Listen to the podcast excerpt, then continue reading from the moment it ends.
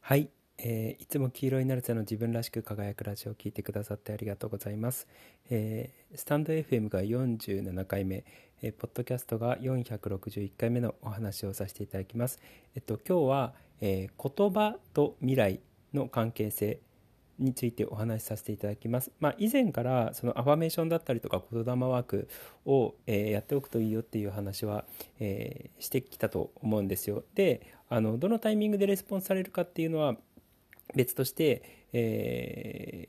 ー、まあ、未来への種まきとしてやっとくといいよっていうことは話してたと思うんですよね。そうで実際にまあファメーションやってたりとか言霊ワークやってたりとかして、えー、自分の状態がどんどん変わってったりだったりとか、えー、もしくは現実がどんどん変わってったっていうのを、えー、経験してくださってる方っていうのはたくさんいると思うんですよ。そうであの今ふと思い出したんですけど僕がこのアファメーションを教え始めた、え、時にあの私は天才私は天才っていうふうに あのアファメーションをやり始めたある女の子がいたんですよね、まあ、その子に関してはその自分のその自分が頭が悪いっていうことに対してなんかコンプレックスみたいなのを抱いてたららしくて。でとりあえずあの、まあ、なんつうの、真に受けずに、天才、私は天才、私は天才って 言っとけばっていうことを話してたことがあったんですよね。で、まあ、一時期すごい集中的に言ってたんですよ。で、あの、多分、半年か1年かどれぐらいか忘れたんですけど、それぐらいずっとアファメーションやってたんですよね。でしばらく忘れてたんですよ。で、やめちゃって、アファメーションを。で、しばらくやめて忘あの忘れちゃってたんですけれども、えー、そのアファメーションをやって、どれぐらいかな3年か4年ぐらい経ったぐらいに、あの猛烈にその子は頭が良くなっていったんですよね。で、それは、えっと、頭が良くなっていったっていう言い方が正しいかどうか分かんないんですけれども要は興味を抱くものがちょっと変わった変わっていったんですよ対象が。そうでその子自身がその読書をしたりだったりとか、えー、思考したりだったりとかそういうことに対しての興味がすごく強くなってってであの以前と比べて思いっきし頭が良くなってたんですよね。で僕がその4年後の時も関わってたから分かるんですけれども、えー、4年前の4年 ,4 年か5年かちょっと忘れちゃったんですけどそれぐらい前の、えー、彼女っていうのと45年経った状態での彼女っていうのが全然違っててめっちゃ頭良くなってるじゃんっていう明らかに頭が切れる子に変わってたんですよ。そうで本人からしてもあのー、まあそういう読書をしたりだったりとか、まあ、思考したりだったりとか、そういう、要は抽象度のちょっと高いところですよね。より深みのある、えー、考え方だったりとか、哲学だったりとか、そういうことをに対する興味っていうのが自然に湧くように、えー、いつの間にかなっててそういう情報に貪るようそういう本だったりとかそういう話だったりとかを、えー、に対して貪るようにコミットするようになってから、えー、頭の切れるような感じ深みのある頭のいい子に変わってたんですよね。そうでこれでもよくよく考えれば4年前4年か5年ぐらい前に私は天才っていうアファメーションを言ってたその種まいてた種4年前にまいてた種っていうのがその4年後にこう開花してるなっていうことをすごく実感したんですよ。で、その時、その子自身も気づいてなかったんですよね。そそうなってる現実に対して。でもそれっていうのは4年前に種まきしたことが、えー、今、その4年後に対して、えー、花が咲いてってる。で、実際に、あ、天才だね、頭がいいねっていう状態になってってるなってことをすごく実感したんですよ。で、僕自身も、以前、あの以前っていうかかなり昔に、えー、楽器屋で働いてたことがあったんですけれどもでも楽器屋で働いてみたいなっていうふうに思ってたのってそれよりもかなり前だったんですよね。そう5年か6年ぐらい前に要はあの高校生とかそれ高校生か大学生かそれぐらいか忘れちゃったんですけどそれぐらいの時にあのちょっと楽器屋で楽器屋さんとかやってみたいなみたいなことを ふわって思ってたぐらいだったんですよ。そうでただ忘れててで何年か経った後にえー、その何楽器屋で働くっていうことをいつの間にかやっているっていう自分が、えー、いてなんかびっくりしたことがあったんですよねでもそれっていうのは何年も前に種まきした結果としてその数年後にそういう現実が起きているっていうことに気づいたんですよ。そう。だから、この、まあ、言霊ワークとかに関しては、ありがとうワークだったりとか、ついてるワークだったりとかに関しては、そこまで情報を限定してないので、あの、割と早くその現実っていうのはレスポンスされやすいんですけれども、そのアファメーションとかに関しては、とか、えっと、いわゆるその、なんつうの、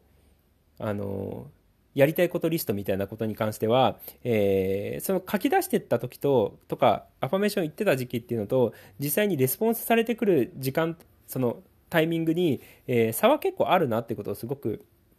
実感したんですよ。もちろん、なんかさっさとやってくることもあるのかもしれないんですけれども、えー、個人的な経験、そのいくつかの経験からすると、あの、ちょっと間を置いて、えー、数年後かにレスポンスされているっていうことが結構多々あるなってことはやっぱ思うんですよね。そう。だから、あ、これもうアファメーションって、えっと、僕が過去から YouTube でよく言ってたんですけど、未来への種まきとして、あの、種、なんか、例えば、あの、リンゴの木とか桜の木とかっていうのって、あの、種をまいたりだったりとか、芽を植えたりだったりとかしてるしたタイミングっていうのと実際に満開に花が咲いたりとか実が実ったりとかするのってかなり時間的なギャップがあるわけじゃないですか。でも数年前にやっぱ仕掛けておかないとあのその木って咲かなかったりとかのそのリンゴとかが実らなかったりとかするわけじゃないですか。そうだからこのアファメーションって本当に種まき気分でやるといいのかな。数年後に花を咲かせるためにっていう気分でやるといいのかなってことをねすごい思います。であのその子にも言ってたんですけれどもなんかね、あんまりその、どうしてもそれを早く叶えたいとかっていうふうに思わない方がうまくいくよっていうことをよく話してたんですよね。で、それは過去のあのスタンド FM とかポッドキャストでも話してたんですけど、執着すると巡りが悪くなってしまうので、あの、まあ、いつかそれが叶うなみたいな感じでワクワクしながら、あの、ちょっと未来を楽しむっていう感じで、あのいずれ来るであろう未来を楽しむっていう感覚でアファメーションとかしとくといいよ。で、まあ、いつ叶うかっていうことはあんまりなんつうの、執着せずに、あの、未来きっとこうなるんだ、ワクワクみたいな感じで、アファメーションとかやっとくといいよっていう話をしたんですよね。そう。で、あの、やっぱ一番その形がいいかなって思います。僕らって、あの、普通に生きてたりとかすると、普通の人とかだと、あんまり先のことって考えなかったりとかすると思うんですよ。今日のこととか、今週のこととか、えー、来週のこととかぐらいしか考えなくって、あの45年先のスパンで45年先の未来にどういう状態になっててほしいからっていうのとかあんまりそういう長いスパンで、えー、時間軸で考えてる人って少なかったりとかすると思うんですよね。もちろん僕は過去にあの過去からよく YouTube でその空間的に時間的に広い思考をした方がいいっていうことを言ってるのである意味僕らが死んだ後の、えー、地球の状態だったりとか、えー、僕らが死んだその2000年後3000年後4000年後とかのことも想定しながらあの今の夢とか、えー、目標とかっていうのを考えていくといいよってことは過去から話してると思うんですよ地球がどうあるべきかっていうことから、えー、逆算して自分のなんつうのこの今今世で今世っていう言い方が正しいか分かんないんですけど根性で、えー、やる役割っていうのを考えた方がいいよっていうことは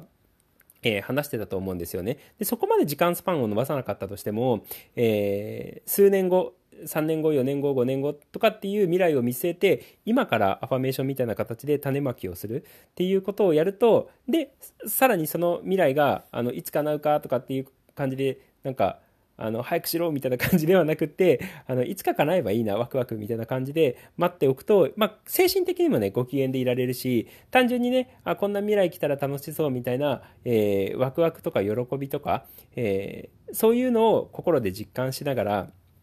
えー、なんていうの、未来に対する働きかけっていうのができるわけじゃないですか。そう。だから、まあ、そういった意味で、その言葉、今自分が言っている言葉、アファメーションであったとしても、言霊ワークであったとしても、普段から言っている言葉っていうのが、えー、未来を作っている。未来に対する働きかけをしている。で、それがどれぐらいの、なんつうの、あの、数年後なのか、あの朝明日なのかっていうのは分かんないんですけれどもただ未来への働きかけとして今使っている言葉っていうのがあるっていうことを理解するとあじゃあ素晴らしい未来を作りたいから今の今言っている言葉だったりとかあのアファメーションとか言霊ワークで、えー、唱えていることだったりとかもしくは普段から使っている言葉っていうのをいいものに変えていこうっていうなんつうの心がけっていうのができると思うので、まあ、言葉と未来の関係っていうのはそういうふうに、えー、作られているかなっていうことを、えー、理解して そうで今のうちから本当種まきみたいな感じであの数年後にリンゴの木を実らせるぞみたいな感じで、えー、種まきみたいな感じでやってっていただけるといいかなって思います。それが一番多分楽しめる方法だと思うので、そう。で、あの、いつ来るかわからないけれども、そのいつか来るであろう、えー、未来それが遠い未来なのかもしれない、わかんないんだけれども、いつか見るくらいに、いつか来る未来に対して、えー、楽しみに待っておくっていう感覚で、えー、ぜひ言霊ワーク、アファメーション、えー、もしくは普段使っている言葉っていうのを意識していただければ、で、実際にその枠をやってっていただければいいかなって、えー、思います。そんな感じです。ということで、えー、今日も自分を変える教室じゃなくって、えっ、と、黄色になる人の自分らしく輝くラジオを聴いてくださってありがとうございました。じゃあね、ありがとう。またね。